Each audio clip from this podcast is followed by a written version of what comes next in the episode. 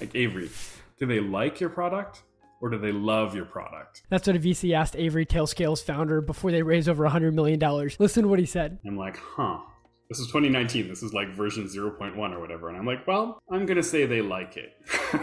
so he was like, well, that's your mission for the next 12 months. Make sure they love your product. And this one hit me really hard. Whether you're a founder or not, do people love the output of what you're creating? Avery and his team went all in on that one word. So that's what we did for the next 12 months. And we've been continuing to do is like, look, when you get people who really love your product, then they tell people about it. The more they love it, the more they tell people about it. And Tailscale has been really fun because we put everything into that. And so we have this huge word of mouth where like people are like ranting to their friends about how much they love this thing. My question was then, what's the biggest lever that you used to get your customers from liking it to loving it? Most important thing is just listen to people's feedback. It's so obvious, right? I personally hang out on Twitter and, and monitor like every usage of the word Tailscale. And you can go on a search trying to find feedback about Tailscale. And it is kind of hard to find people who are upset about things. There's still, you know, if I was to make a list, there's like five things I could find. Hacker News has always got the cynics. Like, okay, you can discard those, but there's a few people they want they want this and they want that. And we just like make the list and we just keep chopping through those specific things. I know net promoter score is like kind of not in vogue nowadays, but the underlying concept of like there's the people in the middle who just don't bother talking about you and the people at the bottom who tell people not to use your product and the people who ta- at the top who tell people to use your product, right? You just want to get rid of those people at the bottom and you want to move more and more people from the middle to the top. It all comes down to like, okay, what was your experience? How can we make that better? Anybody who uses the product, even on the $0 plan, you can send us an email and you will get our best best people trying to find your problem and, and solve it because we know that that problem, if it happened to you, happens to thousands of other people, and we need to solve it as fast as we can. I did not tee him up to say that as a Zendesk commercial, but that is what it's all about. My biggest takeaway, the things that I'm doing in my life, is the output of it something that people like or do they love? And if I'm not getting that feedback on a frequent basis, if I'm not taking it seriously and acting on it, there's no way that people love it. It's hitting me right now. And so, anyone who's listening to this who has feedback for this podcast, come and tell me because I want to get better. I want to improve. I want to go, I want you to go from just, you know, it's a good podcast. I like listening to it to loving it and I, and I want to challenge each other in this community. It's a great episode. Boom. Welcome to Sit Down Startup Founder Podcast. We interview the best founders in the world and ask them what they did in the early days, right before that hockey stick growth moment. I'm your host, Adam O'Donnell, a former founder. I live here in San Francisco and I now work for Zendesk for Startups. Zendesk is a customer support platform and we offer six months free to qualified product oriented startups. This week's partner shout out goes to NachoNacho, a marketplace for B2B SaaS. They have hundreds of great SaaS tools on there, but the coolest part, they have a virtual credit card that you can use for each individual SaaS product. It gives you a lot more control and flexibility over your spend. Check the link below, but Zendesk customers get 50% lifetime discount on NachoNacho. Avery, welcome to Sit Down Startup founder podcast. Super excited to have you here. I have to just say before we even get started, uh, tell me about your Zoom, about the Zoom room rating that you got.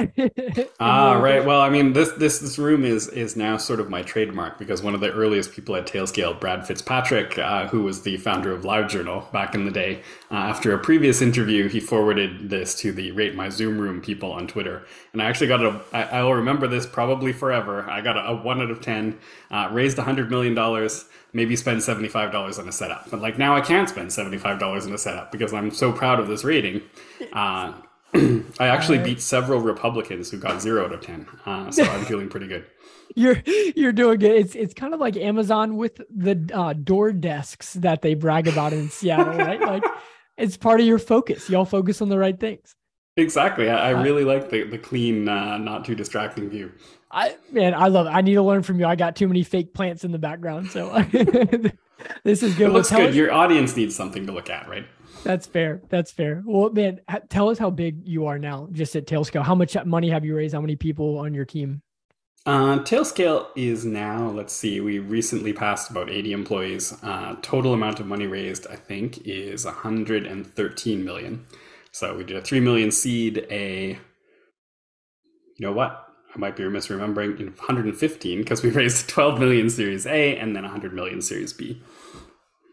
That's amazing. Congratulations. When I first started this podcast, we always highlighted on these amazing raises and just kept going from there.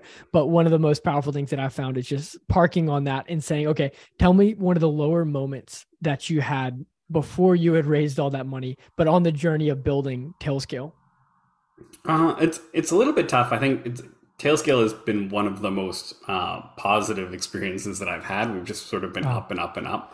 Uh, I've started a few startups before that. So, like my first startup, we started in the dot com days. It was really tough to raise money in 2001. Let me tell you, uh, we managed to do it, but it was it was tough. We were we were struggling with with dollars the entire time, and eventually we did okay. We uh, we uh, exited to IBM in 2008.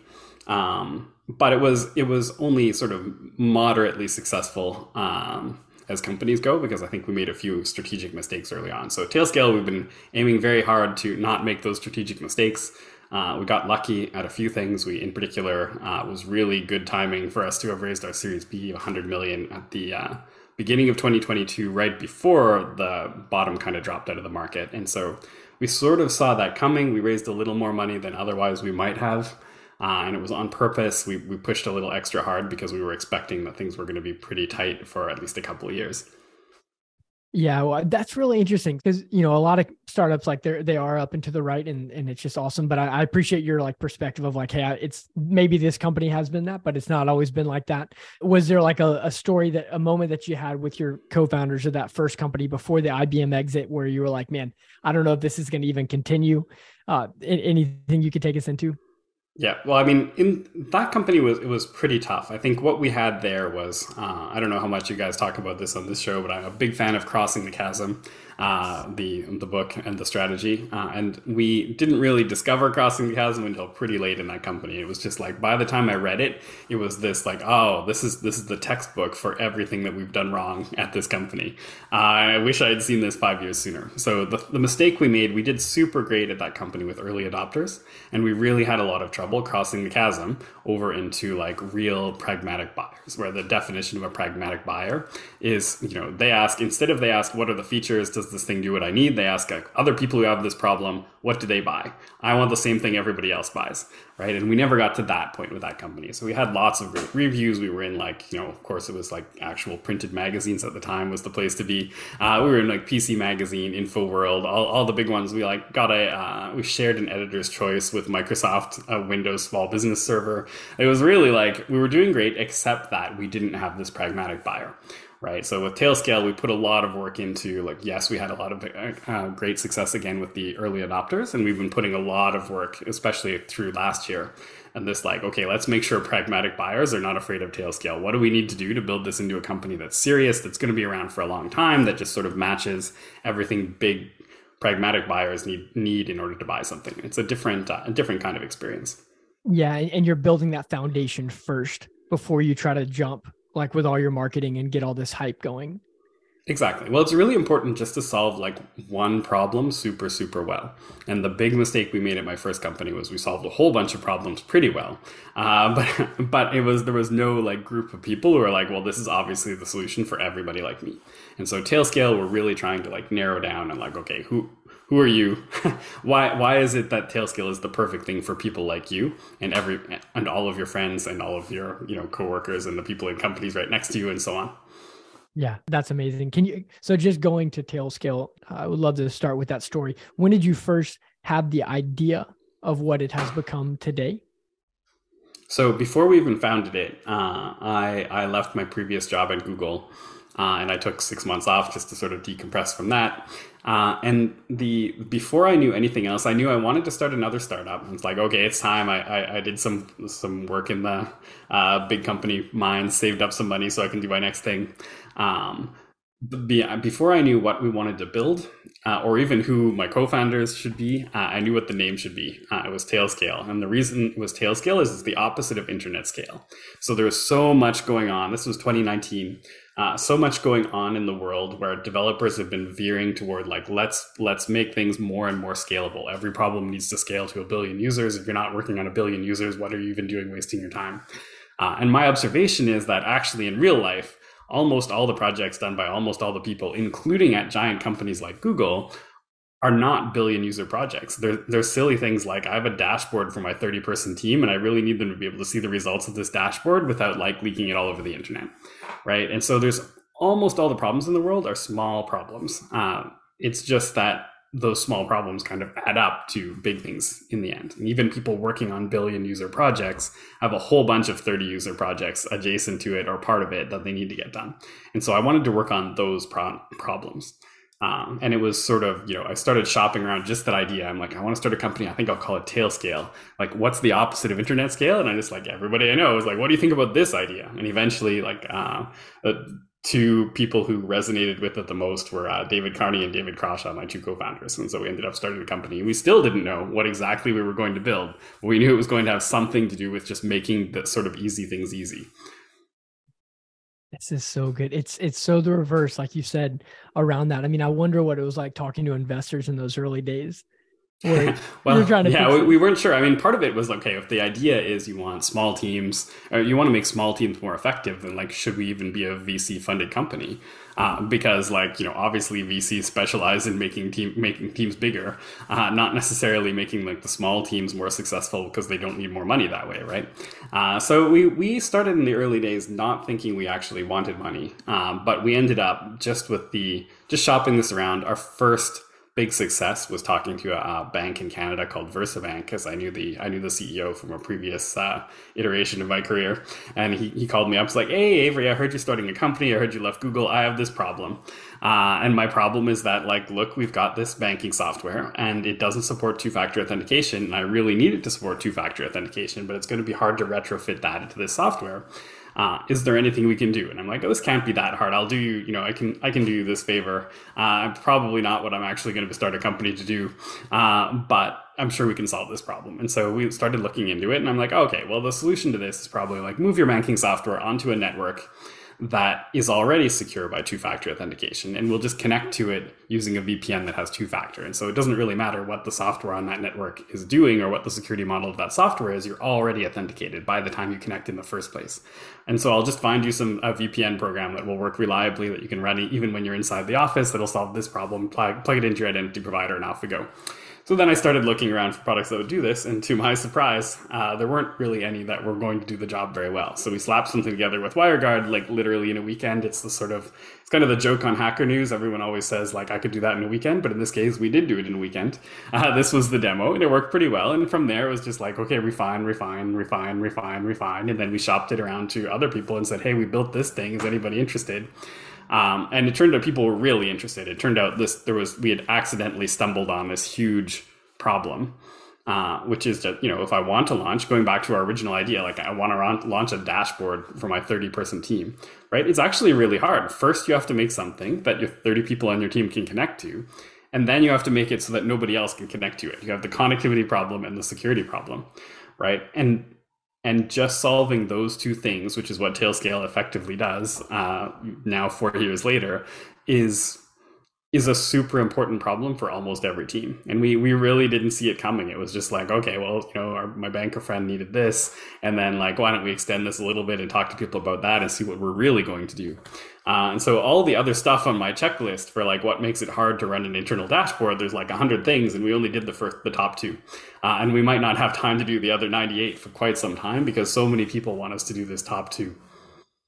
Wow. I know everyone listening right now is blown away and just, I love your speed of talking. I love this story. Help me with, you said shopping it around to other people. So, because I imagine that we've all had that call from someone who's like, Hey, I have this problem, blah, blah, blah but and maybe you solve their problem, but you're building a service company if you can't do it for a lot of people. So I'm I'm curious how you did that shopping around. Like how long did that actually take and what were you doing? So we talked to quite a few people for quite a few months. I think we ran into this first customer relatively early on because it's easy enough to start with like business people that I already know. Uh, but we actually took a branch down uh, a direction of, of, of logs processing, uh, which was another thing I'd done, including like some experience at Google. And one of my co-founders had done some logs processing stuff. I even have a blog post about logs processing that I wrote before starting Tailscale. Uh, and so we start we started talking to a company that was like upset about how their logs were going, or they were overpaying for that. And like, hey, can you build a system to solve this problem? And we're like started doing some calculations. Like, yes, we could do this. We could definitely make money in the logs processing world. Uh, but when we looked into it more deeply, like we talked to other people who might want that stuff, like the, the list of things they wanted was not exactly the list of things that I particularly wanted to build. It was kind of, a, it was very much a like, I don't know, uh, gut feeling kind of thing. It's like, yes, we, we could definitely make money in this, but I don't know that I'm going to like the direction uh, this takes us. Uh, and so I I was more interested in sort of the networking angle. It was more like it felt more like you know the original concept of like Tailscale is it solving the kind of problem that I'm trying to solve. How much more do I need to do with networking? Oh, this can't be that hard. We will do this part and then we'll do the other parts you need to launch these dashboards. But we talked to probably a couple hundred people um, like we were like wide open channels, right? We were on Twitter, we were writing blog posts, we were listening to people like, hey, can you refer us to, you know, you talk to one person, it's like, hey, can you refer us to five more people or anybody else you think might have interesting problems that we could solve? Right? And it's it's a pretty easy way to talk to people when when you're not actually trying to sell them something in the first place. Like you literally, it's not even the sort of like questionable, like, hey, I have a product, I just want feedback, which I don't know if anybody really believes that anymore. It's like, look, I don't even have a product. I just want to build some stuff. Can you tell me about your problems? And it turns out like lots of people uh, are willing to sp- spend half an hour to rant about their problems, as well as you, as long as you're willing to actually listen. this is really interesting, but help, me with how you picked the persona because you can get really confused. When I did that, I, I did about over, over a thousand customer discovery calls, and I, it was really easy to get confused if I talked to different types of people. So I'm, I'm curious how you manage that. Oh yeah, well, I mean, they're all different, right? So this goes back to crossing the chasm again. I think maybe an undersold part of the book is the, is the part from before the chasm. Uh, so when you're in the early adopter visionary stage, uh, you actually don't need to worry too much about the fact that everybody you talk to is different. You're kind of looking for people who like when you mention a particular thing, they kind of like resonate. It's like, oh, well, God, network connectivity, that sucks. And like, oh, a bunch of people seem to think network connectivity sucks. And a really common feeling is that, like, look, my job is not network connectivity. I am trying to do something else, right? It has nothing to do with my job. All of this crap, security and authentication and encryption and keys and VPNs and all this other stuff. Like, look, none of that was in my list of things I wanted to do. I just wanted to make a dashboard for my team. I even made the dashboard. It's running on my laptop right now. And now there's like twice as much work I have to do over again just so they can connect to it. This is stupid. I don't like doing any of it. I never want to think about it again. Right. And this is just generally the theme. And it's amazing how many different people and how many different walks of life believe that their job is not networking. Right. It's kind of the, it's like the anti um, uh, persona, right? It's like, I'm not asking you what you do want to do, but we found a lot of people who definitely don't want to do that, right? And then, you know, we built a product for the kind of visionary people who are willing to try that. As we started narrowing things down, when we got to the part of crossing the chasm, it's another story. Then you say, okay, who is the actual buyer of the product who will eliminate this problem uh, for a whole bunch of people in your organization? Yes, you have to narrow that down. Um, but the actual product came from sort of the opposite of that. We are we are you know a networking product. The whole point of it is to just disappear, so you think about it as little as possible. It's a tiny little icon uh, in the toolbar on your MacBook or something, and you should hopefully never have to click that icon. That's our dream. I love that. I think a lot of HR solutions have done a good job with this for i mean i know even that's a different example because people do like doing that but there's a lot of things where it's like an early stage founder like a gusto. You're not you're not building a company to manage hr you're building a company to solve a, a problem. So yeah, i love yeah, that's you, a great example right? Because an early stage startup might not even have an hr person uh, who is making decisions like this. They have a founder who's never done it before but they need to get rid of these problems. And so a product that can do that as smoothly as possible is works for that market I love that. And and there you understood their job to be done. I'm sure you're familiar with that as well. But like the job to be done was like we want a dashboard so we can communicate and like these are just some annoying things that have like hit me in the face that I can't accomplish it without it. Exactly yeah that's and as we've as we've expanded things have gone quite a bit uh, well gotten a little more it depends who you talk to right still tailscale is still good for like disappearing in the distance for startups uh, bigger companies they want like fancy security features fancy connectivity features and so on so you end up talking to cios and cisos and they give you a long list of things they do want but it's funny how compatible those things are they just they don't mind doing a little bit more work to do an extensive deployment across the entire company but they want to eliminate networking problems for everybody at the company so that everybody at the company doesn't have to think about networking anymore. And that was, you know, we started in 2019, 2020 came along. Suddenly networking uh, became really important because nobody was coming to the office anymore. So it was like, okay, you're not going to run your network the way you thought you were going to run your network. Everything's different. And so people started think, being a little more flexible about how they're thinking about solving these problems. I love it. The last question is around validating that they would be willing to spend money before you built it. So like that CEO who calls you, like you're obviously just like assuming that they have a budget and blah blah blah. But how did you test for the actual money part? Right. Well, like I said, our first customer we, that we sort of just like fell into was uh, this bank, and they obviously were willing to spend money.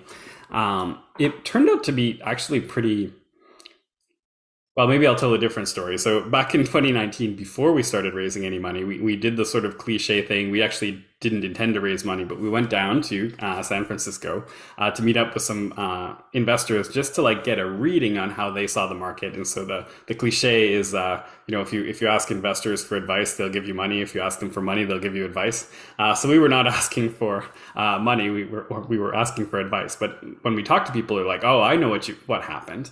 Uh, you have this product that is appealing to people at the so-called bottom up side of the market. Developers and individuals trying to get work done want to use your product. And the problem with you know developers in particular is they are cheapskates. Uh, and so trying to get them to spend money is really tough. But what you've accidentally built is this product that already has some social proof. You've got a bank that deployed this software across their entire organization. So you've got something that like enterprises use and love and are willing to buy, but you've got something that developers really, really want, right? So as long as you can build this hybrid business model where developers can adopt it really easily, and then once they've shown that they love it a lot, they can actually tell the buying the buyer decision makers inside their organization, like, hey, this thing's amazing. Why are we using this other garbage stuff?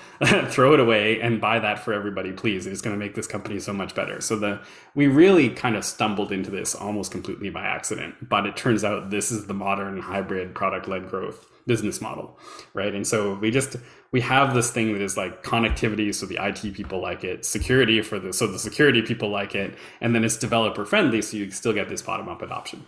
This is amazing. I've thoroughly enjoyed this story. Just it, the very last question is around just how you view expanding your current customers or any any like just word of advice that you give to a founder about your current customers that you have right now as you continue to grow the company um i think I mean, for us, it's it's always been about like let's look at how people are using the product and make sure that they really love it a lot. Uh, one of the earliest bits of advice we got in this 2019 uh, trip to view, visit a bunch of investors, one person said that, like Avery, do they like your product or do they love your product? And I'm like, huh. This is 2019. This is like version 0.1 or whatever. And I'm like, well, I'm gonna say they like it, right? And so he's like, okay, well, that's your that's your mission for the next 12 months is make sure they love your product. And so that's what we did for the next 12 months. And we've been continuing to do is like, look, when you get people who really love your product, then they tell people about it. Right. And the more they love it, the more they tell people about it. And Tailscale has been really fun because we put everything into that. And so we have this huge word of mouth where like people are like ranting to their friends about how much they love this thing. This thing that started out as like, I never want to think about networking again in my life. They're like, I don't understand networking but this thing is so amazing exactly because I never have to think about networking again. So I'm thinking about networking constantly. You have to try this thing. It's so amazing. Right. And and when we do that, when we do that and make sure that they're just having success and then on a daily basis, like finding more reasons to use Tailscale, the money just kind of follows, right? I'm sure that's not true in every business, but obviously in the like networking and security connectivity developer infrastructure space, like if developers really love using something and they use it more and more and more every day, there's money there, right? It's the important thing is not to spend all your time worrying about the money. Uh, the money will come. Just worry about making sure the users love the software and use it more and more every day. Ah, that's amazing. And I know I said that was the last question, but what's the biggest lever that you use to to get to that point of these our customers love it and they don't just like it?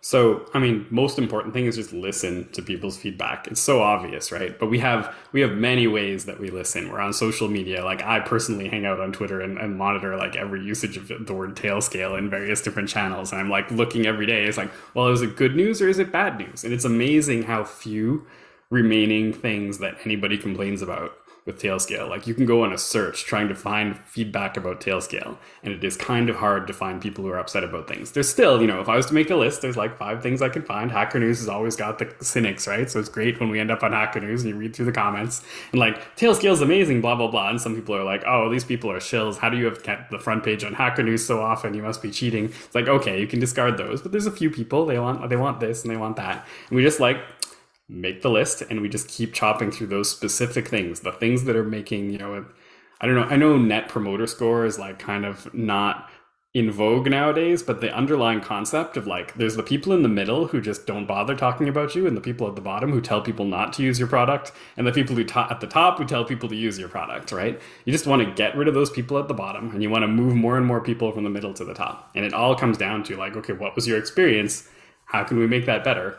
Right? We offer free support for everybody. Um, so there's no like, I mean, there are paid premium support tiers because companies need that but like anybody who uses the product, even on the zero dollar plan, you can send us an email and you will get our best people trying to find your problem and, and solve it because we know that that problem, if it happened to you, happens to thousands of other people. And we need to solve it as fast as we can.